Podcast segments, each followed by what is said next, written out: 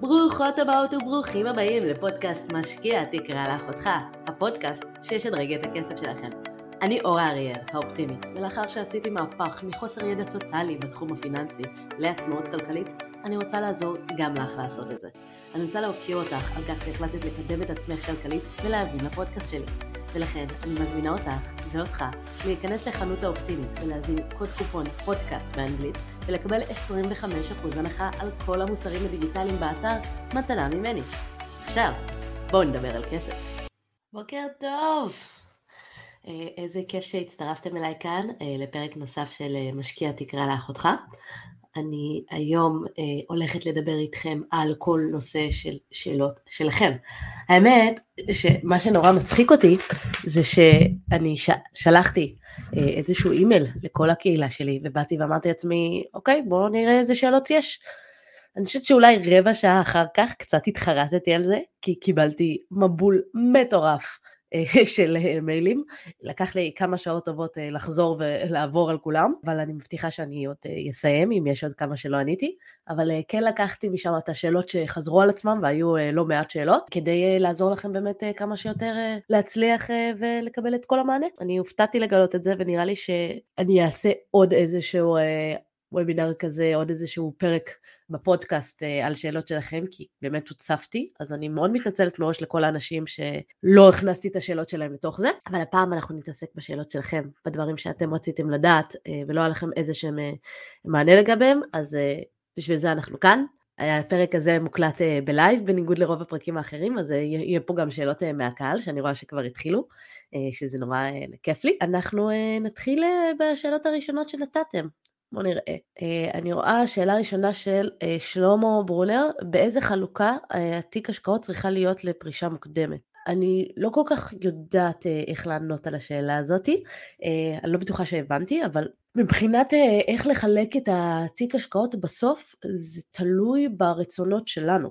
כלומר, אם המטרה שלכם היא פרישה מוקדמת, אין לכם עוד איזה שהן מטרות נוספות אחרות, כלומר אתם לא מתכננים לקנות דירה בקרוב, אה, או לרדת באחוזי משרה או כל אחד מהדברים האלה, אז רוב התיק צריך ללכת לטובת פרישה מוקדמת, כי זו המטרה העיקרית, לשם מיועד הכסף. אם אתם רוצים במקביל גם לחסוך לילדים, או לקנות דירה או כאלה, אז לחלק לפי רמת החשיבות. הרעיון הוא להג... להגדיר מבחינתנו מה הכי חשוב לנו, ואיפה שהכי חשוב לנו, שמה לשים את רוב הכסף. מקווה שזה ענה על השאלה, ואם לא שלמה אז אה, אתה מוזמן לשאול. אז אה, בואו נלך לשאלות ששאלו אותנו מראש, ואני ככה אלך בין השאלות של הקהל בלייב לבין אה, השאלות שלכם פה בקהל עכשיו. יובל שאל אותי, מה דעתי על הלוואה לצורך השקעה?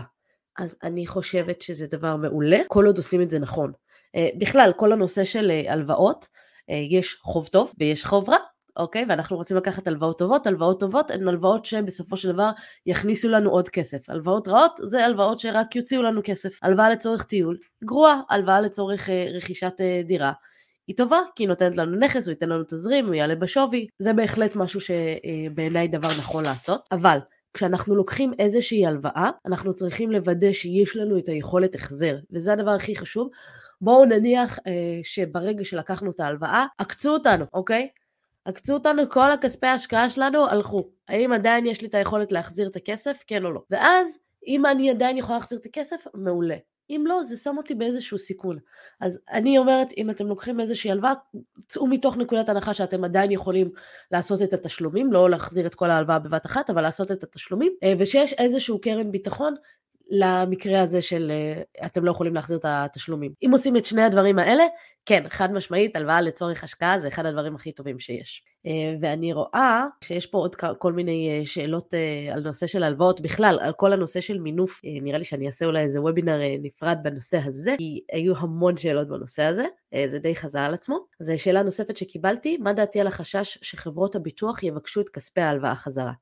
אז אני רק אסביר את השאלה הזאת קודם. יש לנו כל מיני מכשירי השקעה שאנחנו יכולים לקחת כנגדם אה, כספים אה, להלוואה מאוד זולים, קרן השתלמות, פוליסת חיסכון, קופת גמל להשקעה, ואפילו כנגד קרנות הפנסיה שלנו, אנחנו יכולים לקחת הלוואות מאוד זולות, בדרך כלל גם התנאים מאוד טובים. מאוד טובים ברמה שאפשר לשלם אך ורק את הריבית, וזה לפעמים אפילו די פשע לקחת הלוואה מכל מקור אחר ולא משם, אה, כי זה באמת תנאים מאוד זולים. אם אני מפחדת, חברות יבקשו את הכסף חזרה, כי מה שהחברות האלה מאפשרות, הן מאפשרות לנו לקחת הלוואה נגיד של 100 אלף שקל, ולהחזיר רק את הריבית. אפילו לא להחזיר את הקרן, לא להחזיר את ה-100 אלף שקל, אלא להחזיר בערך 100 שקל לחודש. תנאים אה, מעולים, כפי שאמרתי, ובגלל שהכסף אה, בסופו של דבר הוא שלהם, כן, יש להם ביטוחה מאוד חזקה, כן, נניח ש...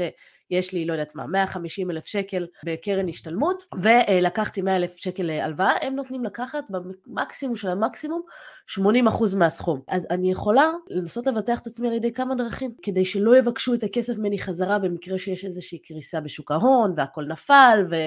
פתאום יבואו ויגידו לי, תקשיבי, את לקחת 100 אלף שקל הלוואה, ועכשיו יש לך רק 80 אלף שקל בקרן השתלמות, בואי תשלימי את הכסף כי אין לנו בטוחה. תאורטית זה מצב שיכול לקרות, בקורונה זה לא כל כך קרה, אפשר להגן על עצמנו מפני זה. מה שאנחנו יכולים לעשות אה, זה דבר ראשון, לא לקחת את המקסימום, אוקיי? אם אה, חברה עכשיו אה, מאפשרת לי לקחת עד 80% מהכסף שיש לי בבית השקעות, בקופת גמל, בפוליסט חיסכון, לא משנה איזה מכשיר השקעה יש לי, מאפשרים לי לקחת עד 80%. אני לא חייבת לקחת 80%. אם אני מודאגת מהנושא שתהיה עכשיו ירידה בשוק וה... המניות שלי יצנחו. אז אה, זה דבר אחד. דבר שני, אה, רוב הבתי השקעות ורוב חברות הביטוח יכריחו אותנו לעבור למסלול כללי, הם לא יאפשרו לנו להיות במסלול מנייתי. עכשיו, בזמן הקורונה, בשיא הקורונה, שוק ירד בערך ב-30 אחוז, פלוס מינוס. אז אנחנו יכולים לא לקחת 80 אחוז מהסכום, בואו ניקח 70 אחוז ונגיד, אוקיי, אם קורה איזה משבר כמו הקורונה שוב, גם אם אנחנו ב-100 אחוז מנייתי, רוב הסיכויים שירד לנו רק 30 אחוז, ואז אנחנו נהיה במצב בסדר. או שאפשר uh, לעבור למסלול הכללי, מה שבדרך כלל כולם... Uh, מכריחים אותנו בכל מקרה לעשות, ואז הסיכון שלנו יורד. זה, אני לא כל כך חוששת מזה, ושוב, זה עניין של גם להתנהל נכון, ולעשות איזשהו ניהול סיכונים אה, כמו שצריך, ואז אה, אין איזושהי בעיה עם זה. אה, בואו נעבור לשאלות מהקהל, כי אני רואה שיש פה הרבה. אנטון שואל, האם אפשר לקחת משכנתה כנגד תיק השקעות קופת גמל? כן, בהחלט. אז קופת גמל כבר הסברתי מקודם, בהחלט אפשר לקחת. כנגד תיק השקעות בבנקים אפשר לקחת, התנאים הם לא כאלה טובים. בדרך כלל צריך לבדוק, אבל אם יש לנו תיק השקעות שיושב בבנק, אפשר למשכן את הכסף. יש פה שאלה ששאלה אותי שרון, שאלה שאני מקבלת לא מעט הרבה, האמת, למה אני עדיין עובדת בתור האופטימית? וזו שאלה שקצת מצחיקה אותי, כאילו, כי אף אחד לא שואל את אה, אילון מאסק או את ג'ף בסוס, למה הם ממשיכים לעבוד. אני חושבת שדי ברור שהם במצב שהם לא צריכים עוד שקל אה, כדי לעבוד, והם יכולים ללכת לבזבז כמה שהם רוצים, והם יכולים... אה, ללכת, לתת לנכדים שלהם, לילדים שלהם, לבזבז כמה שהם רוצים ועדיין יישאר. כי המטרה בסוף היא לא רק כסף, המטרה בעיניי לפחות היא חופש. ויש לי היום המון חופש אה, בחירה לעשות את מה שאני באמת אוהבת. ומה שאני באמת אוהבת זה לעזור לאנשים, לתת השראה, אה, לשפר את החיים שלהם. ואני יודעת שאפשר לעשות את זה על ידי השקעות, כי זה באמת שיפר את החיים שלי. וזה מה שאני מאמינה בו, זה מה שאני חיה בו, וזה מה שאני אוהבת לעשות. להגיד שאני קופצת על כל עבודה שנותנים לי, ממש ממש לא. אני הרבה פעמים כשיש הצעות שאני לא, אה, לא אוהבת או לא רוצה לעשות, אני מעבירה אותן לקולוגית שלי. אם לפעמים יש דברים שלא מתאים, הם לא בדיוק תחום ההתמחות שלי, או דברים שלא בא לי לעשות, אז אני מעבירה את זה למישהו אחר, או שאני פשוט אומרת לא וזהו. יש לקוחות שלפעמים לא בא לי לעבוד איתם, אז אני אומרת להם, תשמעו, זה לא מתאים, הנה חבר'ה שיותר יתאימו, תוכלו להסתדר יותר טוב ביחד. אני אגיד לכם גם את האמת, יש הרבה ימים, במיוחד עכשיו בחורף, קר לי, בא לי להישאר מתחת לפוך, לא בא לי לקום, אז אני פשוט נשארת עוד יותר במיטה ואין אף אחד שמכריח אותי. בעיניי זה היה החלום, זה מה שרציתי להגיע אליו. אני גם שואלת את עצמי, כאילו אני עכשיו בת 34, מה אני אעשה, ארד נטפליקס כל היום? חזרתי עכשיו מטיול של שמונה חודשים במקסיקו, טיילתי בעולם, הגעתי למסקנה של לטייל בעולם עם ילד, אה, עם פעוט, אה, זה לא תמיד הכי אטרקטיבי. אה, יותר כיף כשיהיה יותר גדול. קיבלנו איזושהי החלטה מודעת לחזור, ומה אני אעשה כל היום? אני באמת כאילו שואלת מה, מה האלטרנטיבה. אם לא להגשים את עצמי, לא לעשות את זה. אני עובדת על המון דברים, יש לי המון רצון, אני עכשיו כותבת ספר, עושה את הפודקאסט הזה שהוא מאוד חשוב לי, ואני מנסה לעשות את הדברים. עכשיו שוב, תקראו לזה עבודה, תקראו לזה שליחות, תקראו לזה איך שאתם רוצים. אני, זה מה שאני בוחרת לעשות. אני לא חייבת, אני נהנית ואני אוהבת את זה. אז למה שאני לא אעשה את זה? ואם אני ממשיכה להרוויח מזה כסף, אפילו יותר טוב. כאילו, למה כאילו הרבה מאוד מיליונרים ממשיכים לעבוד גם? זה לא רק בגלל הכסף, זה פשוט בגלל ההנאה. שרון גם שואלת האם בן הזוג שלי גם עובד. Uh, כן, אצלו זה קטע מצחיק, כי תמיד כשיצאנו ל... כשדיברתי איתו על התהליך של לצאת לעצמאות כלכלית, ואמרתי לו, אוקיי, יאללה, מה תעשה כשנגיע לזה? מה תעשה כש... אני אגיד לך שפתאום זכינו בלוטו וקיבלנו 50 אלף שקל לחודש עד סוף חיינו, מה היית עושה? תמיד התשובה שלו הייתה אותו דבר, כנראה יעשה את מה שאני עושה היום, רק ירד באחוזי המשרה. אז אה, זה באמת מה שהוא עשה, ברגע שפרשנו הוא ירד באחוזי המשרה, אה, עכשיו אחרי ריבים רבים ותסכולים הוא החליט על דעת עצמו להעלות את האחוזי משרה, אני מאוד התנגדתי לזה, אבל uh, בסוף זה החיים שלו, אז הוא העלה חזרה את האחוזי משרה, אבל זה באמת הייתה הבחירה שלו, וזה מה שהוא תמיד אמר שהוא יעשה מההתחלה, כי הוא הייטקיסט שבאמת אוהב את זה, וזה נראה לי uh, בסדר. כל עוד עושים את מה שאוהבים, הכל טוב. דוד שירן שואל אותי שאלה לגבי, אנחנו בני 39, האם כדאי להעביר את הפנסיה שלנו למסלול מנייתי? עכשיו, זו שאלה שאני גם מקבלת הרבה, כי היום הפנסיה שלנו נמצאת אה, במסלול של אה, או 50, זה הברירת מחדל, או שאנחנו במסלול 50 ומטה, ואז אנשים בני 20 ואנשים בני 50 הם באותו אה, רמת אה, סיכון, אה, או, 50, אה, או 50 ומעלה, וזה השתי רמות אה, שיש. אה, שוב, כברירת מחדל, אם לא בחרנו באופן אקטיבי מה לעשות. עכשיו, אנשים שהם בני, אה, בוא נגיד 40 או 39, או אפילו גיל 50, יש לכם עוד הרבה מאוד זמן עד גיל הפרישה, גם מעלים את גיל הפרישה כל הזמן, אוקיי? אתם בני אה, 39, יש לכם עוד 25 שנה לפחות עד ששניכם תגיעו לפנסיה. 25 שנה זה טווח ארוך. עכשיו למה אני כל כך מתעכבת על הנושא של המסלול בפנסיה? כי היום, במיוחד בתקופה הזאת של ריביות אפסיות, המסלולים הסולידיים עושים צורות מאוד מאוד נמוכות. הממוצע אה, של אגרות חוב של אג"ח, שזה הסולידי, אה, שזה בעצם מה שמשקיעים כשאנחנו אומרים להם השקעות סולידיות, הוא 2% לשנה. הממוצע של שוק המניות הוא באזור ה-8-9% לשנה. ולאורך 25 שנים, או 30-40 שנה כשאנחנו עובדים עד שמגיעים לפנסיה, ההבדל הזה מאוד מאוד משמעותי. אז נכון שאומרים לצעירים בני 20-30, תהיו עכשיו במסלול שהוא אה, מנייתי, זה הרבה יותר נכון, כי השוק עולה יורד עולה יורד, אבל המגמה הכללית היא למעלה. ולכן אה, אם אנחנו רואים ששוק המניות אה, ממשיך לעלות בטווח הארוך, וההשקעה לפנסיה היא השקעה שהיא בהגדרה לטווח הארוך, למה לעזל שלא נהיה במסלול המנייתי? למה שנסתפק ב-2% לשנה במקום ממוצע של 9% לשנה? אגב, אני ראיתי גם אה, לא מעט מחקרים של בתי השקעות אמריקאים, Morningstar, עוד כמה אחרים, שהם באו ואמרו, עשינו בדיקה, וראינו כשאנשים נשארים בשוק, בשוק המניות, מה רמת הסיכון. ואז הם הראו אה, בעצם כמה הסיכוי להפסיד. והם הראו את זה אחרי שנה, אחרי חמש שנים ואחרי חמש עשרה שנה. אחרי חמש עשרה שנה הסיכוי להפסיד את הכסף היה אפסי, אוקיי? כי הם באו ואמרו, בסוף, במשך חמש עשרה שנה השוק עלה כל כך הרבה, שגם אם היה משבר ביום לפני, ושרציתם להוציא את הכסף והשוק ירד ב-50%, אתם עדיין ברווח ביחס לכמה ששמתם. כלומר, לא הפסדתם כסף. אה, נכון שזה יהיה נורא מבאס, ונכון שבסביבות גיל 30 פלוס אפשר אה, ללכת למסלולים שהם קצת יותר סולידיים, שוב, לא תמיד, צריך לראות מה, מה הצרכים ומה המטרות, כל מקרה לגופו, אבל בגילאי אה, 30, 40, אין, אין שום היגיון לא להיות במסלולים אה, הסולידיים, אוקיי? ואין שום היגיון כי יש לנו עוד 20-30 שנה עד גיל הפנסיה. זה השקעה לטווח ארוך. בטווח הארוך, אם ההיסטוריה מלמדת אותנו משהו, השווקים נוטים לעלות. אה, וכל אחד מכם תבדקו את המסלול שלכם בפנסיה, תבחנו את זה ביחס לגיל שלכם, תתייעצו עם מומחי הפנסיה שלכם ועם אנשי המקצוע, זה תמיד הדבר הנכון לעשות. אבל אה, אני מאוד אה, בעד להיות במסלולים המנייתיים, במיוחד כשצעירים, וכן, כשמתייחסים על זה ביחס לגיל הפנסיה, וכשיש לכם עוד איזה 25 שנה לפחות, בעיניי התשובה היא די, תרשו לעצמכם לקחת את הסיכון של ללכת על מנייתי, כי הסיכון שלא יהיה לכם מספיק כסף בפנסיה, הרבה הרבה יותר גבוה. אוקיי, יש לי פה עוד שאלה שקיבלתי מנועה. בחורה צעירה, אני חושבת שהיא הייתה בתחילת אה, שנות ה-20 היא רשמה לי, והיא רוצה לטוס עוד חצי שנה, והיא שואלת האם כדאי לה להשקיע את הכסף, ואם כן אז איפה. אז התשובה שלי היא תלוי. כי אם אנחנו מדברים על אה, אה, שוק ההון, כי נדל"ן זה מן הסתם יהיה די קשה לעשות בתקופה כזאת, אז אם אנחנו מדברים על שוק ההון, צריך לזכור ששוק ההון, אמרתי, בטווח הארוך הוא עולה, ולכן כשאנחנו מדברים על פנסיה 20-25 שנה, אז זה משהו שמאוד הגיוני ללכת על משהו שהוא סיכון גבוה, כי הסיכון מצטמצם, אבל בטווח הקצר הוא עולה ויורד. אם יש משהו שאפשר להגיד לגבי uh, בוודאות לשוק ההון, זה שהוא הולך בזיגזג, הוא עולה ויורד, עולה ויורד. אנחנו לא יכולים לדעת בטווח קצר אה, כמה זה יהיה. ולכן השאלה היא, אה, נועה, כמה את יכולה להרשות לעצמך להפסיד מתוך זה, אוקיי? אה, ושוב, בואו ניקח את המקרה של הקורונה, שהייתה ירידה של 30 אחוז, וזה היה באמת משהו שלא הרבה ציפו לו, אז אם יש עכשיו ירידה של 30 אחוז בתיק, אה, בסכום שיש לך, אם זה משהו שתוכלי לחיות איתו, כן, כן, לא, לא, אם זה משהו שפשוט יוריד לך את התקציב של הטיול, וזה סיכון שאת יכולה לקחת, אחלה, אם לא, אז לא הייתי כל כך משקיעה את הכסף לעוד חצי שנה.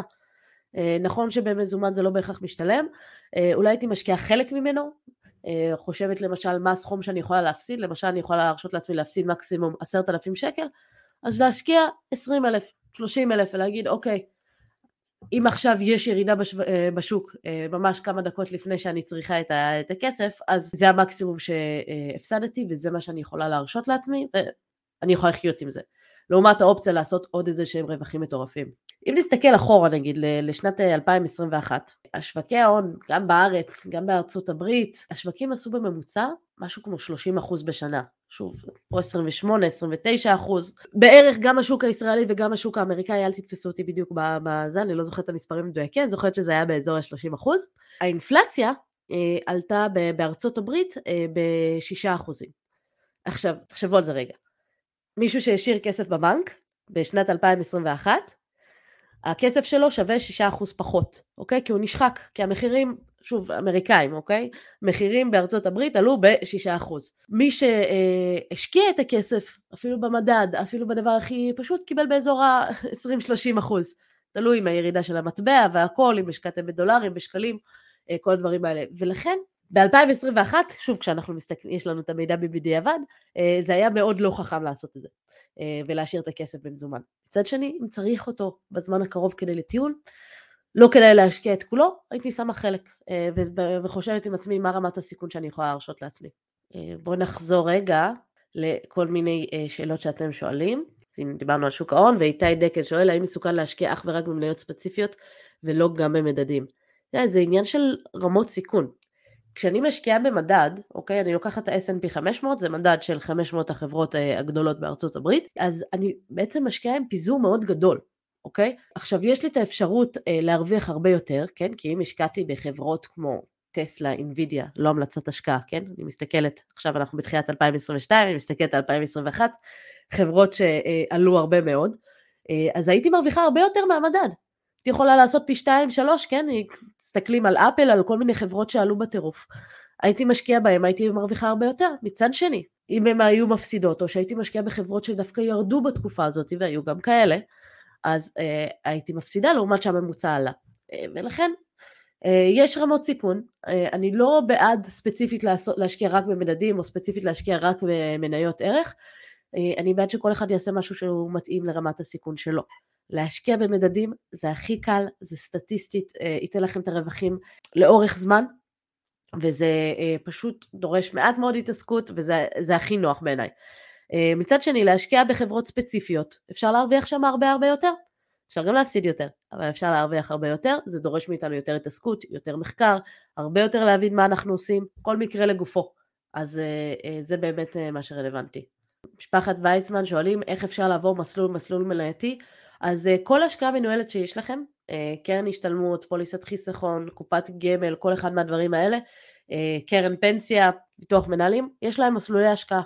כל מה שצריך לעשות, זה בדרך כלל אפילו אפשר להיכנס לאתר אינטרנט לאזור האישי ולעשות את זה, לבחור, להסתכל על המסלולים שיש להם ולבחור את המסלול שיש, שמתאים לנו. יש מסלולים, הרבה פעמים יש כבר מסלולים שהם מחכי מדד, פסיביים, יש מסלולים מנייתים, יש כל מסלול שתרצו, תבחרו את המסלול שמתאים לכם. אתם יכולים לעשות את זה בהרבה מקרים דרך האינטרנט, או פשוט להתקשר לחברה ולהגיד להם לשירות לקוחות, אתם רוצים לשנות מסלול, בדרך כלל לוקח כמה דקות, זה לא איזה משהו מסובך, מאוד קל. אה, שירי שואלת, אבל אם אני רוצה למנף, אה, צריכה להיות במסלולים שאינם מנייתיים. נכון, אה, כשאני דיברתי על המסלול מנייתי לגבי השאלה הקודמת, זה היה לגבי הפנסיה, אוקיי? ואת הפנסיה יש אפשרות למנף, אבל uh, קצת פחות, וגם שם אפשר למנף רק עד 30 אה, אחוז, uh, אם אני זוכרת נכון. זה לגבי זה. עכשיו, טריק שאני לא כל כך ממליצה לעשות, תלוי מאוד ברמת הסיכון, אבל זה לא בהכרח משהו שנכון לעשות, אבל ברוב החברות, כדי לקחת את ההלוואה אפשר, צריך להעביר למסלול כללי ולהיות ברמת סיכון שהיא לא 100% מניות, אבל אחרי שלקחנו את ההלוואה אפשר להתקשר, זה לחכות חודש, להתקשר אחר כך ולהגיד אוקיי תעבירו לי את הכסף למסלול מנייתי, בדרך כלל לא בודקים. שוב, בגלל התופעה שהשוק יכול לרדת ויש איזה מקרה מינורי שיכולים לבקש מכם את הכסף חזרה אם השוק יורד יותר מדי, לא בטוח שאני ממליצה לעשות את זה, אבל האופציה קיימת ברוב המקרים. רמי, מה דעתי על השקעה במניות בעזרת רובוטים שיש באתרים שונים? רמות סיכון מאוד מטורפות, בהחלט. אני לא... תלוי ברובוטים ומה הם בדיוק משקיעים, אוקיי? כי אני מניחה שאפשר לבחון את רמות הסיכון לפי זה. אבל בעיניי זה סיכון מאוד גבוה, אני לא בטוחה שהייתי לוקחת את זה. כאילו, אני מאוד מאמינה בלאט ובטוח. והשקעה במדדים זה משהו שהוא די לאט ובטוח, כן? להשקיע לאורך זמן, לא להיכנס, להיכנע למשברים ולמכור, כמו שלצערי הרבה אנשים בקורונה עשו, אלא פשוט להשאיר את זה לאורך זמן, להמשיך להפקיד ולהשקיע את הכסף שלנו לטווח ארוך. זה הוכיח את עצמו בעבר.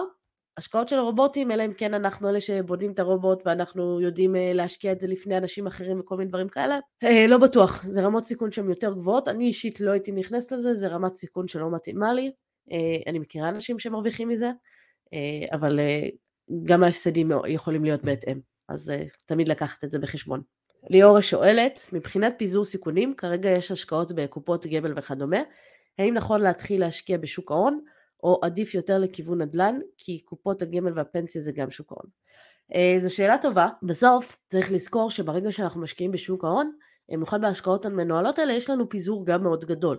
כי הם גם הרבה פעמים משקיעים במדדים, והם משקיעים בכל מיני סוגים של מניות, וכל בית השקעות משקיע ב, לפי התזה שלו, אה, אז יש לנו פיזור מאוד נרחב.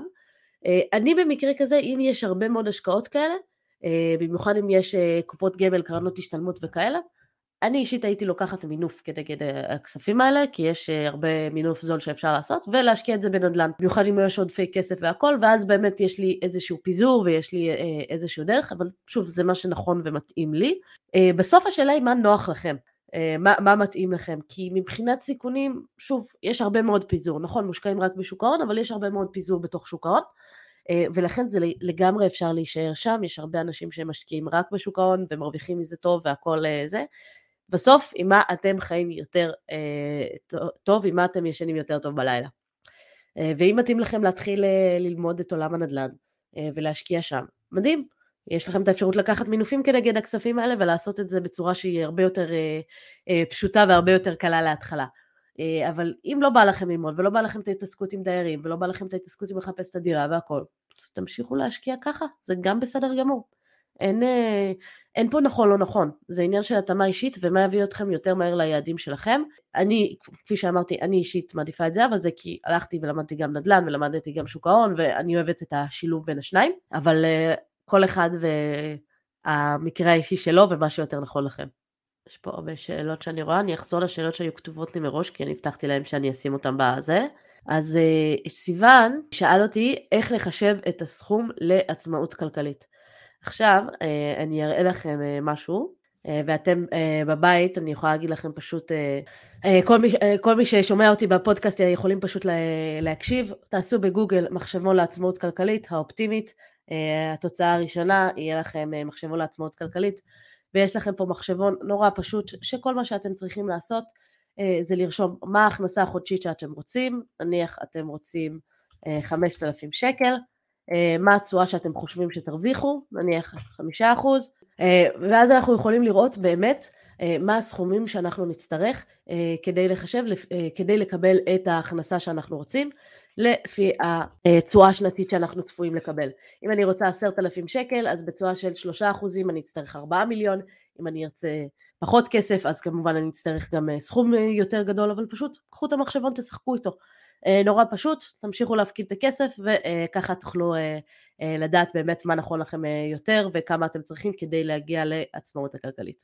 זה משהו שמאוד קל לחשב את זה, אבל אני מן הסתם לא אכנס לנוסחה פה כרגע, לכן גם בניתי לזה מחשבון. ישראל שאל שאלה מאוד יפה, למה בתי ההשקעות נותנים הלוואות זולות כאלה? דיברנו על כל המינופים הזולים שאפשר לקחת כנגד הפוליסת חיסכון, קרנות ההשתלמות והכל, ואני חייבת להגיד שגם אני תהיתי לגבי זה. אה, אז אה, יש באמת כמה תשובות. אחת זה שבאמת הם לא רוצים שאנשים שצריכים את הכסף יוציאו אותו. אוקיי? אם יש עכשיו, פתחתי קופת גמל להשקעה נניח, ואני רוצה את, הכסף עוד שנתיים, הם יבואו ויגידו, אל תוציאי את הכסף, אנחנו מרוויחים מעט דמי ניהול, כיף לנו, ואנחנו רוצים לנהל את הכספים האלה, אל תוציאי את הכסף, בואי תני לנו הלוואה. אה, בואי אנחנו ניתן לך אה, הלוואה כנגד הכספים, ואת תוכלי להשתמש בכסף, והוא ימשיך לעבוד ולהיות מושקע, וכולם יוצאים מרוצים. מה הם עושים עם ההלוואות האלה? ההלוואות האלה אה, משמשות להם כתחליף סולידי, זה מה שאני הבנתי מאחד הבתי השקעות שהם אמרו לי, אה, שזה משמש להם כתחליף אה, לחלק הסולידי בתיקי השקעות. בגלל שאיגרות חוב היום הן מאוד מאוד אה, לא משתלמות כל כך, אנשים שבוחרים במסלול סולידי כהשקעה ולא רוצים לקחת שום סיכון, הם בעצם משקיעים באג"ח, אג"ח ממשלתי, אג"ח קונצרני וכאלה, וה, והתשואות בהם מאוד מאוד נמוכות, אוקיי? אז זה שהם לוקחים עכשיו נותנים הלוואות בריביות של אה, אחוז, אחוז וחצי, זה פלוס מינוס הריביות שאנחנו אה, משלמים כנגד זה, זה גם הריביות שמשלמים באגרות חוב. רק שאז הם לא צריכים להתעסק עם העליות והירידות של האגרות חוב, והם לא צריכים אה, להתעסק עם הדברים, והם יכולים למכור את זה הלאה פשוט כחלק הסולידי בתיק ההשקעות, כי באמת יש להם את הכספים, זה מגובה אצלם. אז אם אנחנו לא שילמנו את ההלוואה חזרה, פשוט לוקחים לנו את הקרן השתלמות, לוקחים לנו את הפוליסת חיסכון והכל בסדר. אה, אז מבחינתם זה באמת אה, עוד איזשהו אפיק השקעה שהם יכולים לתת למשקיעים שלהם, שהוא מאוד סולידי, אה, נותן תשואות מאוד נמוכות, אבל כולם יוצאים מרוויחים מהדבר הזה. נטליה שאלה אותי שאלה שהיא מאוד מעניינת, והייתי רוצה שניקח את זה ככה כאיזשהו ניסוי. איך להשקיע בתחום המטאוורס.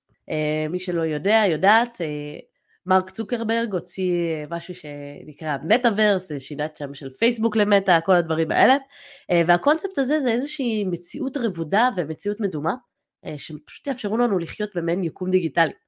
אה, צוקרברג תיאר את זה כסביבה דיגיטלית שאפשר להיכנס אליה, במקום רק להסתכל על מסך.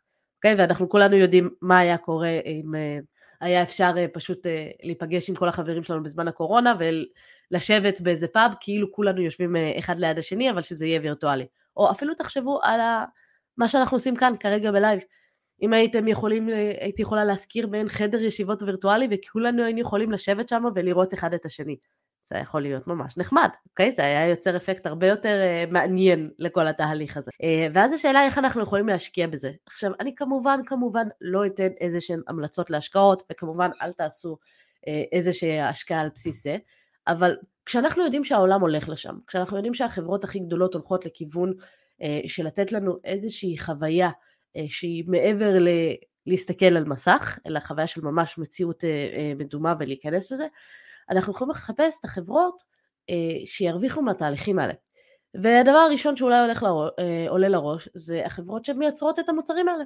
אה, חברות שמייצרות אה, צ'יפים, חברות שמייצרות אה, משקפי תלת מימד, שיש להם תוכנות למציאות רבודה ותוכנות של מציאות וירטואלית, כל הדברים האלה הם בהחלט דברים שיעלו. אבל בואו נלך קצת מעבר לזה.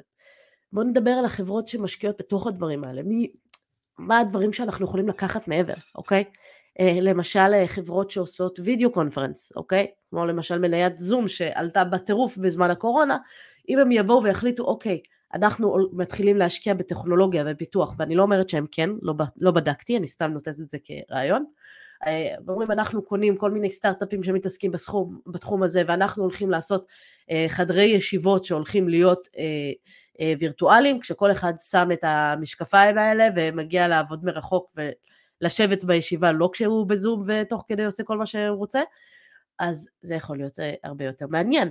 חברות של גיימינג, תחשבו על כל העולמות של המשחקים, חברות של גיימינג שמשקיעות היום בגיימינג במציאות רבודה לגמרי יהיו העתיד ואנשים אה, יוכלו לשחק שם, אה, יוכלו לקנות לעצמם דמויות וירטואליות, יוכלו ממש להיכנס לתוך המשחק. תחשבו על חברות בידור וספורט וכל הדברים האלה בעידן הקורונה שאפשר פשוט להרגיש שאנחנו ביציע ולראות ככה משחקי ספורט או לראות ככה הופעות של האומנים שאנחנו הכי אוהבים. כל הנושא של עיצוב פנים, אוקיי? שוב, יש לזה המון דברים שאפשר לעשות, תחשבו שאנחנו רוצים לקנות בית ואנחנו יכולים ממש לסייר בתוכו אה, כאילו אנחנו כבר, אה, הוא מעוצב כמו שאנחנו היינו רוצים. יכול להיות מתאים, זה יכול להיות משהו שמדהים למתווכים, להיכנס, אה, להראות ככה דירות. אז קיצור, יש הרבה הרבה מאוד אה, דרכים להרוויח מזה, צריך לראות מי החברות שמתעסקות אה, אה, בתחום, ולאו דווקא אולי החברות אה, צ'יפים והחברות שמפתחות את ה... מציאות מדומה כי זה ה-obvious, אלא ללכת לחברות כאילו שהן באמת עושות מסחר דיגיטלי ואומרות בוא נעשה קניון וירטואלי וללכת לשם, או חברות של עיצוב פנים, או חברות שמלמדות הנדסה, או מלמדות ארכיטקטורה, או כל הדברים האלה, ומאפשרות ממש להיכנס ולהיות בתוך העולם הזה, זה גם משהו. ואם אין לכם כוח לשבת ולעשות את המחקר, מדדים בעיניי זה תמיד פתרון מעולה. אני חושבת שכבר היום יש ETFים של מטאוורס, ETFים של מציאות רבודה וכל הדברים האלה, אז אם אתם לא רוצים להיכנס לזה ואתם חושבים שזה העתיד ושם נמצא הכסף, פשוט תמצאו ETF שמשקיע בזה ותלכו על זה. אז זה, זה בעיניי הדבר הנכון. רויטל שואלת, השקעתי בקרנות סל, שזה בעצם דרך להשקיע במדדים, והייתי רוצה אפיק נוסף, מה כדאי לי לעשות. ככה, בסוף אם את רוצה עוד אפיק, אז אפשר ללכת לכיוון של ללמוד איך להשקיע במניות בודדות, אפשר ללכת לכיוון של נדל"ן. שוב, אגב, גם אם טוב לך בקרנות סל, אין שום דבר שאומר לך שאת חייבת ללכת להשקעה אחרת. טוב לך, נוח עם זה, כפי שאמרתי מקודם, זה נותן לך פיזור מספיק טוב, ואם את יודעת להתמודד עם הירידות, מצוין. לא, לא, לא בהכרח חובה ללכת לכיוון אחר. אה, אבל אה, נדל"ן כמובן שזה אחלה אפיק השקעה נוסף, אה, אם רוצים לעשות איזשהו גיוון בתיק, כל העולם של השקעות אלטרנטיביות, זה גם יכול להיות מעניין, תלוי גם ברמות הסיכון שאת רוצה לקחת. זה, זה באמת מה שרלוונטי, ושוב, אין חובה אם משקיעים במשהו שהוא כל כך מפוזר כמו מדדים, להשקיע במשהו אחר. אם בא לכם, אם זה ייתן לכם לישון יותר טוב בלילה כי תרגישו שיש גם נדל"ן וגם השקעות בשוק ההון, מעולה. אם אתם לא מרגישים שיש לזה צורך, זה בסדר גמור להישאר רק עם זה, לא כולם חייבים להשקיע בהכל. בסוף המטרה שלנו היא להרוויח. בוא נראה, וואו, יש פה מלא שאלות, איזה כיף. כולכם פה אה, זה. ליאורה שואלת, בחופשת לידה לשכירה, מעסיק יכול להפריש לקרן השתלמות וזה עדיין במסגרת פטור ממס רווחי הון, ומכיוון שאין הכנסה כשכירה זה לא פטור. קודם כל, אה, הפטור ממס רווחי הון הוא שנתי, אה, וגם בכלל כל החישובי מס והכל הם אה, שנתיים. ככה שגם אם אין הכנסה באותם חודשים, זה עדיין אמור להיות פטור ואתה אמורה עדיין לקבל את כל ההטבות מס. שאגב, שוב, קרן השתלמות זה אחד המקומות עם הכי הרבה הטבות מס, אחד מהדברים שאני הכי אוהבת, אז בהחלט זה זה. ובאמת אמורים להמשיך לקבל את כל ההטבות uh, כשאתם uh, נמצאים, אבל הייתי שואלת רואה בחשבון. אני לא רואה סיבה שלא, כי החישוב מס הוא שנתי, הוא לא uh, ברמה חודשית. סיגל שואלת, אם רוצים להשקיע בשוק ההון במדדים, כדאי להתחשב בתקופות טובות, פחות טובות לכניסה, או פשוט נכנסים כשיש אפשרות כספית. אז ככה, הש... העניין הוא כזה, אף אחד אף אחד לא יודע בדיוק מתי צריך להיכנס ומתי צריך לצאת בשוק ההון. אף אחד לא יודע את זה. אני לא יודעת את זה, ואנשים הרבה יותר טובים, הרבה יותר מקצועיים ממני, גם לא יודעים את התשובה. אה, ולכן אני לא יכולה לענות לך השאלה הזאתי, אה, כי אני לא חושבת שיש אה, עניין של טיימינג. לא צריך לנסות לתזמן את השוק. אני כן ראיתי מחקר שבוחן אנשים שהשקיעו ב... ב-S&P 500, אפילו כתבתי על זה פוסט באתר שלי, אה, והוא לקח הנחה שבמשך 20 שנה חמישה אנשים השקיעו ב-S&P 500, אה, מישהי שכל יום השקיע ביום הכי טוב בשנה, אה, מישהו שהשקיע ביום הכי גרוע בשנה, מישהו שהשקיע כל פעם באותו רגע שהוא קיבל את הכסף, ישר שם אותו ככה בראשון לינואר, ועוד מישהו שעשה מיצוע, שכל חודש נגיד הם היו מקבלים, לא יודעת מה, 1,200 דולר, אז הוא כל חודש שם 100 דולר, ועוד מישהו שהשקיע את כל ה-1200 דולר באותו רגע. והתוצאות אה, היו שככה, מי שכמובן אה, השקיע כל יום ביום הכי טוב שבשנה, עשתה את התשואות הכי טובות, מדהים. מצד שני, מי שהשקיע ברגע שהיה לו את הכסף, היה במקום השני. אוקיי? גם אחרי ה... אה, הוא גם עבר את המישהו שעשה את הממוצע, כלומר השקיע כל ראשון לחודש או כל עשירי לחודש או whatever, ברגע שהוא קיבל את הכסף ולא את הסכום בבת אחת. לכן המחקר סטטיסטית מראה, שוב זה הנתוני אה, עבר, אבל אם אנחנו יכולים להסתמך איכשהו על איך שוק ההון התנהג בעבר אה, ולהסיק מזה לעתיד, אז אנחנו יכולים להבין שככל שהכסף נמצא יותר זמן בשוק, ומכיוון ששוק ההון נוטה להיות במגמת עלייה לאורך זמן, ככל שניתן לו יותר זמן אה, להיות בשוק, יש לו יותר זמן להרוויח כסף. אני רואה את זה הרבה, שזו טעות שמדהימה אותי תמיד אצל עצמאים. אה, מישהו שעצמאי יודע שצריך אה, להפריש לקרן השתלמות, נותן הרבה הטבות מס, זו הוצאה מוכרת, אחת ההטבות העיקריות שיש בתור אה, עצמאים, ומה שרובם מחכים זה מחכים לסוף השנה כדי להפקיד את הכסף. אוקיי? מחכים לדצמבר. אני תמיד מפקידה ב- בינואר, בתחילת השנה את, את המקסימום שאני יכולה לתיק, שהוא באמת פטור ממס, אז אני מפקידה את המקסימום שאני יכולה לקרן השתלמות כבר בתחילת השנה. למה לחכות לסוף השנה? בסוף אנחנו הרי רוצים להפקיד את המקסימום שפטור ממס. אולי לא נקבל את כל ההטבות מס אה, כהוצאה מוכרת, אם לא הרווחנו יותר, פחות, זה, אבל אנחנו רוצים את כל הפטור ממס רווחי הון שיש בקרן השתלמות. אם אני מחכה עד לדצמבר, אז במשך שנה הכסף לא עובד. ואם אני שמה את הכסף כבר בינואר, ברגע שיש לי את האפשרות, אז כבר הכסף אה, ממשיך לעבוד וכל הרווחים פטורים ממס. מתחילת ינואר יש לו שנה אחת יותר לעבוד. אז אה, בעיניי, ברגע שיש את הכסף ובחרנו במה להשקיע, כן, להשקיע אותו. זה יותר חכם והרבה יותר אה, אה, נכון ככה, אה, מאשר לשבת ולחכות לאיזשהו תזמון מדהים, ובינתיים השווקים יכולים לעלות. שי, איפה התמקצעתי בשוק ההון ובנדל"ן? לקחתי המון קורסים, באמת, לקחתי הרבה מאוד הדרכות, אני כל הזמן קוראת עוד, לומדת עוד, עושה עוד הדרכות, אני לא יכולה להגיד שזה מקום אחד. ההצעה שלי תמיד, לכו, תמצאו את האנשים, אתם מתחברים אליהם, מתחברים לשיטה שלהם, עשו את הדברים שאתם רוצים להגיע אליהם, ותלמדו מהם. תראו את מי, מי אתם מצליחים ללמוד ממנו הכי טוב. נאור, אה, אפשר לדבר על תזרים מזומנים בנדל"ן, תשלום חודשי של משכנתה לעומת קבלת שכר דירה. אה, אפשר לדבר על זה, אני לא רואה את השאלה ספציפית כאן. בגדול, אה, אני תמיד בעד כשמשקיעים בח... עם נדל"ן לעבוד עם קרן חירום, לעבוד עם כספים שיש לי למקרה הצורך, כי שוב, יכול להיות שיש לי איזה חודש, חודשיים שאין דייר, או שיש תיקונים ויש שיפוצים, אז תמיד צריך לשים כסף בצד למקרה חירום. אני תמיד מעדיפה שהתשלום החודשי של השכירות יהיה יותר גבוה מהמשכנתה ומהביטוח ומכל ההוצאות הנוספות. אה, זה לא תמיד חובה, תלוי באמת מה המטרה שלנו להשקעה ואם אנחנו מתכוונים לעשות פה flip או אקזיט אה, או שאנחנו משקיעים בצורה שהיא מניבה, אה, אז זה הכל תלוי בהרבה מאוד גורמים ושוב, זה הכל תלוי בצרכים שלכם. מה לעשות? תמיד ההמלצה שלי אבל קרן חירום למקרה שיש איזושהי בעיה עם התזרים. תמי, דיברתי, דיברת להפקיד כדי להגיע לעצמאות כלכלית, איפה אני משקיעה ומקבלת 5% בשנה ויכולה למשוך את הכסף, באיזה קרנות או קופות חיסכון. בגדול, האמת היא שברוב הקרנות אפשר להשקיע אה, ולמשוך חלק מהכספים, כל מה שנזיל, יכולה לשים כסף בפוליסת חיסכון או בקופת גמל אה, להשקעה, אה, ופשוט לתת לו לרוץ עד שהגעת לסכום שאת צריכה, ואז פשוט למשוך את הכסף תוך כדי. פעם בשנה למשוך את החמישה אחוז שאת רוצה וזהו. אם אנחנו מסתכלים על המסלול הכללי, המסלול הכללי באמת עושה בממוצעת ה-4-5% לשנה, אז אפשר למשוך את הסכום הזה, ואז אנחנו נשארים עם הקרן, עם הסכום המקורי ששמנו, אה, בהחלט אה, אה, אפשר לעשות את זה.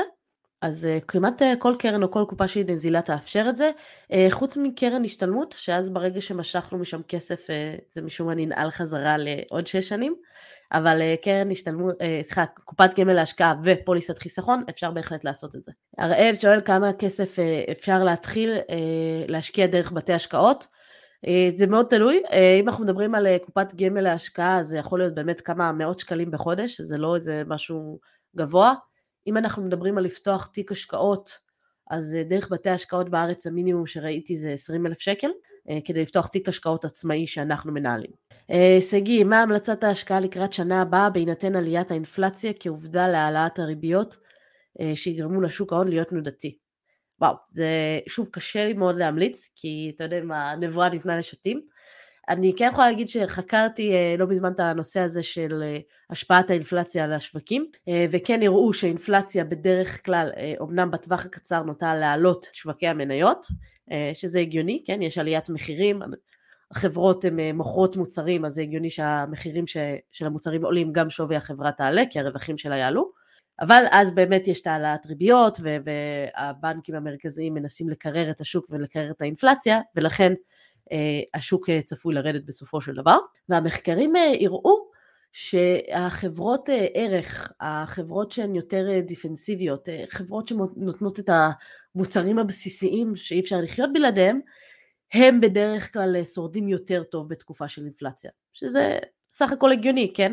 כנראה שגם אם יש אינפלציה אנשים ימשיכו לקנות טיטולים ואנשים ימשיכו לקנות בסופר, אנשים ימשיכו לשלם על אה, חשמל ועל מים ועל כל הדברים האלה.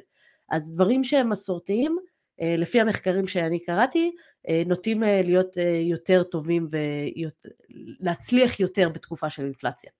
אם ההיסטוריה מלמדת אותנו משהו, זה אולי הכיוון ששווה ללכת אליו אם מודאגים מהמשך עליית האינפלציה גם ב-2022.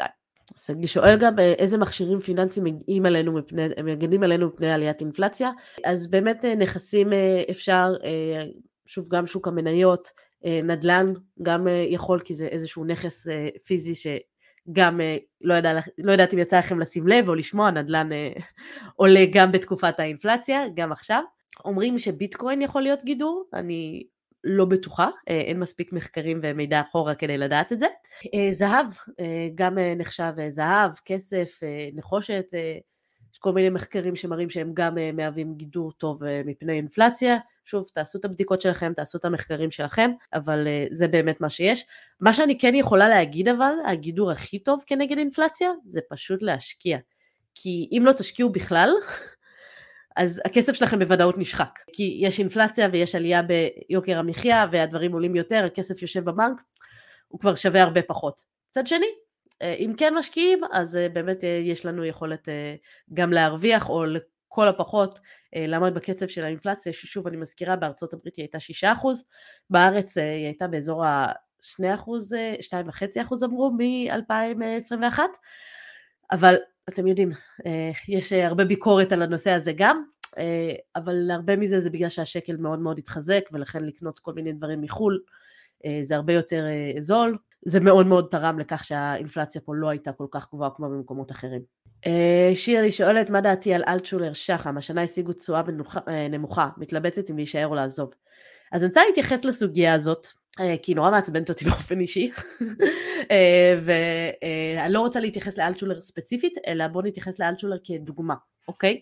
דוגמה להתנהלות שהיא בעיניי לא התנהלות הגיונית לעולם ההשקעות. אה, כשאלטשולר הצליחו, ובמשך שנים הם באמת הובילו ברשימת המדדים, וכנראה שיש להם אחלה אנליסטים והכל טוב, כשהם הצליחו, כולם הלכו אליהם. ועכשיו כשהם מפסידים, כולם מדברים על בואו נתרחק מהם. עכשיו במשך שנים הם היו למעלה למעלה למעלה ועכשיו הם uh, למטה. ואני כל הזמן טענתי שזה מה שיקרה כי זה מה שההיסטוריה תמיד מלמדת אותנו. יש איזושהי התכנסות לממוצע אוקיי? מנהלי השקעות לטווח הארוך לא מצליחים לעקוף את המדד. uh, יש להם הרבה סיבות לא כי הם מטומטמים לא כי הם לא יודעים מה הם עושים ממש לא, יש להם פשוט רגולציות, יש להם המון מגבלות שלנו כמשקיעים פרטיים אין. בדרך כלל מדובר באנשים מאוד חכמים שעושים המון בדיקות ויודעים מה הם עושים. אבל אלטשולר שחם הסיבה שהם הצליחו וכיכבו בראש התשואות אה, במשך אה, הרבה זמן זה כי הם לקחו יותר סיכונים.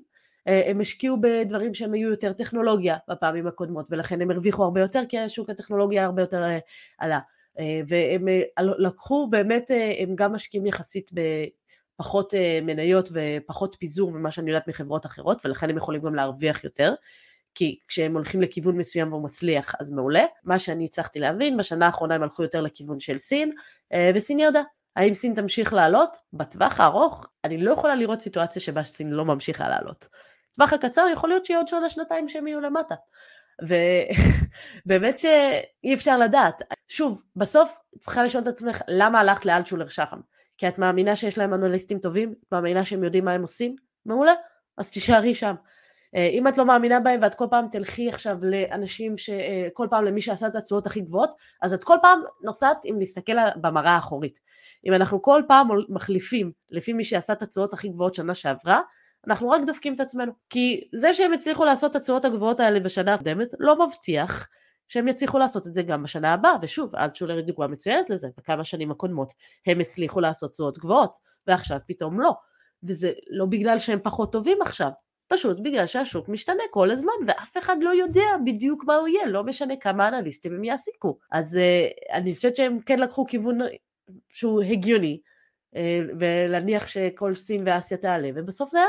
אני לא חושבת שזה נכון להחליף uh, כל שני וחמישי גוף השקעות uh, על בסיס התשואות שהם עשו uh, בשנה האחרונה. אני חושבת שההשקעות אנחנו צריכים לעשות במיוחד בשוק ההון לטווח הארוך. אה, לבחור את הבית השקעות באמת לפי רמות הסיכון, לפי השירות שאנחנו מקבלים, לפי דמי הניהול אה, ולפי באמת אה, טיב מנהלי השקעות, או אם אנחנו לא סומכים עליהם, ללכת פשוט על מסלולים שעוקבי מדד וזהו, אוקיי? לא צריך להסתבך יותר מדי, אבל באמת שלא כל פעם ללכת ולרדוף אחרי התשואות ולעשות את זה, זה רק יגרום לזה שאתם תפסידו כל פעם. כי כל פעם אתם תצטרכו למכור את הניירות ערך שיש לכם, שוב, זה לא יהיה אירוע מס, אבל עדיין יהיה צריך למכור את זה, לקנות מחדש בבית השקעות הנוסף, שהוא יקנה את זה עבורכם, ללכת לכל פעם מי שעשה את התשואות שיותר גבוהות שנה שעברה. סטטיסטית, ראיתי איזה מחקר שדה מרקר עשו, שבדקו מה היה קורה אם נשקיע בקרנות שעשו את התשואות הכי גבוהות, לעומת מה היה קורה אם היינו משקיעים בקרנות שעשו את התשואות הכי נמוכות. ויצא שבאמת להשקיע במי שיצא את התשואות הכי נמוכות, הם בשנים אחר כך השיגו את התשואות הכי גבוהות ולהפך. אין איזה משהו חכם מאוד להגיד, מעבר לזה שאם אתם רוצים ואתם לא סומכים על מנהלי השקעות שמנהלים לכם את הכסף, לכו על מדדים וזהו. אה, זה מה שנראה לי נכון. אני רואה שיש לי פה עוד אה, איזושהי שאלה שקיבלתי מעמית. איפה מתחילים ללמוד להשקיע? שאלה מצוינת. אה, בעיניי איפה להתחיל ללמוד להשקיע זה תמיד תמיד בנו. אנחנו רוצים להתחיל להשקיע בעצמנו, להתחיל להשקיע בידע שלנו וללמוד.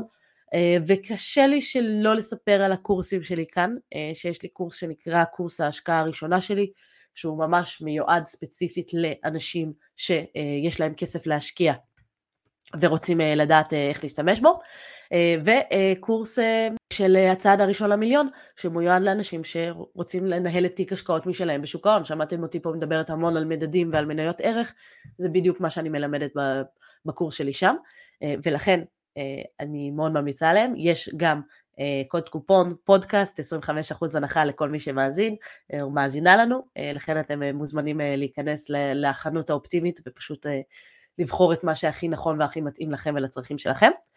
אז אני מאוד ממליצה להתחיל בקורסים שלי, אבל גם אם לא הלכתם לקורסים שלי, כי כמובן שיש המון מקומות אה, אחרים ומאוד טובים גם ללמוד בהם, תלכו לאנשים שאתם מתחברים אליהם, אה, אני מאוד מאמינה בקורסים, אה, כי זה פשוט מקצר את הדרך, זה נותן לנו איזושהי מסגרת וזה מאפשר לנו באמת להבין מה אנחנו עושים ולהשקיע עם איזשהו ליווי ותהליך שיש לנו מקום לשאול את השאלות, אבל יש ספרים, יש קורסים דיגיטליים, יש קורסים פרונטליים, אני חושבת שקצת פחות יש כרגע, אבל יש באמת המון המון כיוונים שאפשר להתחיל להשקיע, ואני מאוד מאוד ממליצה אה, ללכת ללמוד את זה באופן מסודר. אה, אנחנו השקענו 12 שנות לימוד בבתי הספר, אני לא יודעת כמה אתם זוכרים מה שלמדתם, אני יודעת קרוא וכתוב, אה, אני יודעת מתמטיקה, אני לא יודעת הרבה, אני לא זוכרת הרבה מעבר ממה שעוד למדתי בבית ספר, אז אני כן חושבת שבמקום ה-12 שנות לימוד שאנחנו לא זוכרים הרבה מהם, אולי להשקיע איזה חודש, חודשיים ללמוד לנהל את הכסף שלנו, דברים שהם קצת יותר פרקטיים ונוכל אה, להשתמש בהם, ולא להפסיק ללמוד רק כי יצאנו ממערכת החינוך באופן הרשמי.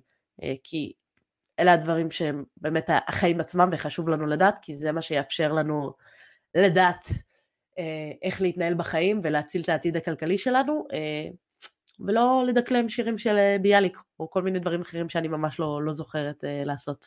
אה, מה היא שואלת, מה ההבדל בין הקורסים שלי? אמרתי, קורס ההשקעה הראשונה שלי, אה, זה קורס שנועד לאנשים שיש להם כסף פנוי, רוצים להתחיל להשקיע, אין להם שמץ של מושג, בעולם ההשקעות לא יודעים מה הם רוצים. זה קורס שמתאים לאנשים שיש להם כמה מאות שקלים פנויים בחודש, אה, ולאנשים שיש להם גם כמה מאות אלפי שקלים ורוצים להתחיל להשקיע. זה עוזר לבנות האסטרטגיה, להבין את העולם ההשקעות, להבין את המונחים הבסיסיים, להבין איך לתכנן, איך לבחור השקעות, איך לנתח סיכונים, איך לבנות את התוכנית שמתאימה לנו לצרכים שלנו, אה, ולבחון ממש כל סוג השקעה, אה, האם זה נכון לנו או לא. מצד שני, קורס הצעד הראשון למיליון, הוא נועד לעשות דבר, אה, תוצאה אחת מאוד פרקטית, לבוא ולנהל תיק השקעות משלנו בשוק ההון. הוא לא מתעסק בנדל"ן, הוא לא מתעסק בקרנות או כל אחד מהדברים האלה, הוא מתעסק אך ורק בללמוד איך לבחור ניירות ערך ואיך להשקיע בהם. יש פה, אני רואה ששאלתם גם על קרנות ריט, אה, וקרנות נאמנות, אז אני ממש מדברת על זה בקורס אה, הצעד הראשון למיליון, יש ממש הדרכה על קרנות ריט, יש הדרכה על אה, מניות דיבידנד, יש הדרכה על הרבה מאוד דברים, וזה ממש מתמקד בספציפית איך להשקיע בשוק ההון עצמו. או, תודה רבה לימור, לימור רושמת שהיא ממליצה על שני הקורסים, אני שמחה. ממש שמחה לשמוע, אני גם ממליצה עליהם, אבל אני פחות אובייקטיבית, אני פשוט יודעת שהשקעתי בהם את הנשמה שלי, כדי שיהיה לכם כמה שיותר קל להתחיל. אה, קובי שואל, האם יש אה, קופות גמל להשקעה במסלולים מחכי מדד? אה, כן, בהחלט. אני לא זוכרת ספציפית איזה חברות יש בהן מסלולים מחכי מדד, אבל כל מה שאנחנו צריכים לעשות זה להיכנס לאתר אינטרנט של החברה, לעשות קופת גמל להשקעה, מסלולים, יקפצו לנו כל החברות בגוגל, שיש, כל הבתי השקעות שיש להם קופות גמל להשקעה, ניכנס לראות את המסלולים שיש להם, אם רשום מחכה מדד או מסלול פסיבי, שזה בעצם דרך אחרת להגיד מסלול מחכה מדד, אז יש להם, אם לא, אז לא. הכי פשוט, אז uh, יש באמת uh, לא מעט uh, קופות גמל להשקעה של מחכות מדד, יש קרנות השתלמות מחכות מדד, יש אפילו פנסיות מחכות מדד, אז uh, כמעט כל מה שאנחנו רוצים אנחנו יכולים uh, למצוא גם במחקי מדד. חברים, אני חושבת שעניתי פה על כל השאלות. והיה לי ממש קסום להיות איתכם כאן. אני אגיד לכם שבאמת לפי מבול השאלות שקיבלתי יש סיכוי שיהיה עוד איזשהו פרק כזה, כי באמת זה היה די מטורף, ואני חושבת שאני אעשה גם פרק נוסף אך ורק על מינוף, כי באמת ראיתי שהמון המון שאלות אה, חוזרות על הנושא הזה. נעמתם לי מאוד, אני מאוד אה, אשמח אה, לראות אתכם בקורסים אם אתם רוצים ללמוד יותר לעומק את הדברים האלה, לא משנה איזה קורס תבחרו, תזכרו שיש קוד קופון פודקאסט, המילה פודקאסט באנגלית, ואני גם מאוד אשמח אם כבר מדברים על הפודקאסט שתצביעו לו בהצבעה של גיק טיים, פשוט לעשות גיק, גיק טיים תחרות פודקאסטים 2021 תחת קטגוריה כלכלה, להצביע לפודקאסט משקיע תקרא לאחותך, ממש אשמח אם תוכלו להקדיש את הדקה הזאת בשביל לעשות את זה בשבילי. אה, ואנחנו נתראה בפרק הבא. אה, שיהיה לכם אה, אחלה יום. אשמח מאוד לשמוע מכם. להתראות. תודה רבה שהאזנת למשקיע תקרא לאחותך. להמשך העשרת הידע הפיננסי, אני מזמינה אותך לקרוא בבלוג, להירשם לערוץ היוטיוב ולקורסי ההשערה של האופטימית, וגם להצטרף לקבוצת משקיעים בדרך לעצמאות כלכלית בפייסבוק. אגב, מחקרים מראים שפרגון משפר את המצב הכלכלי. כן, כן, דירוג הפודקאסט או עמוד האופטימית בפייסבוק יאפשר לך גם לפרגן וגם לעזור להעביר את המידע הלאה. כל הכישורים שדיברנו עליהם נמצאים בתיאור הפרק, אז בלי תירוצים, הגיע הזמן למעשים. נתראה בפרק הבא.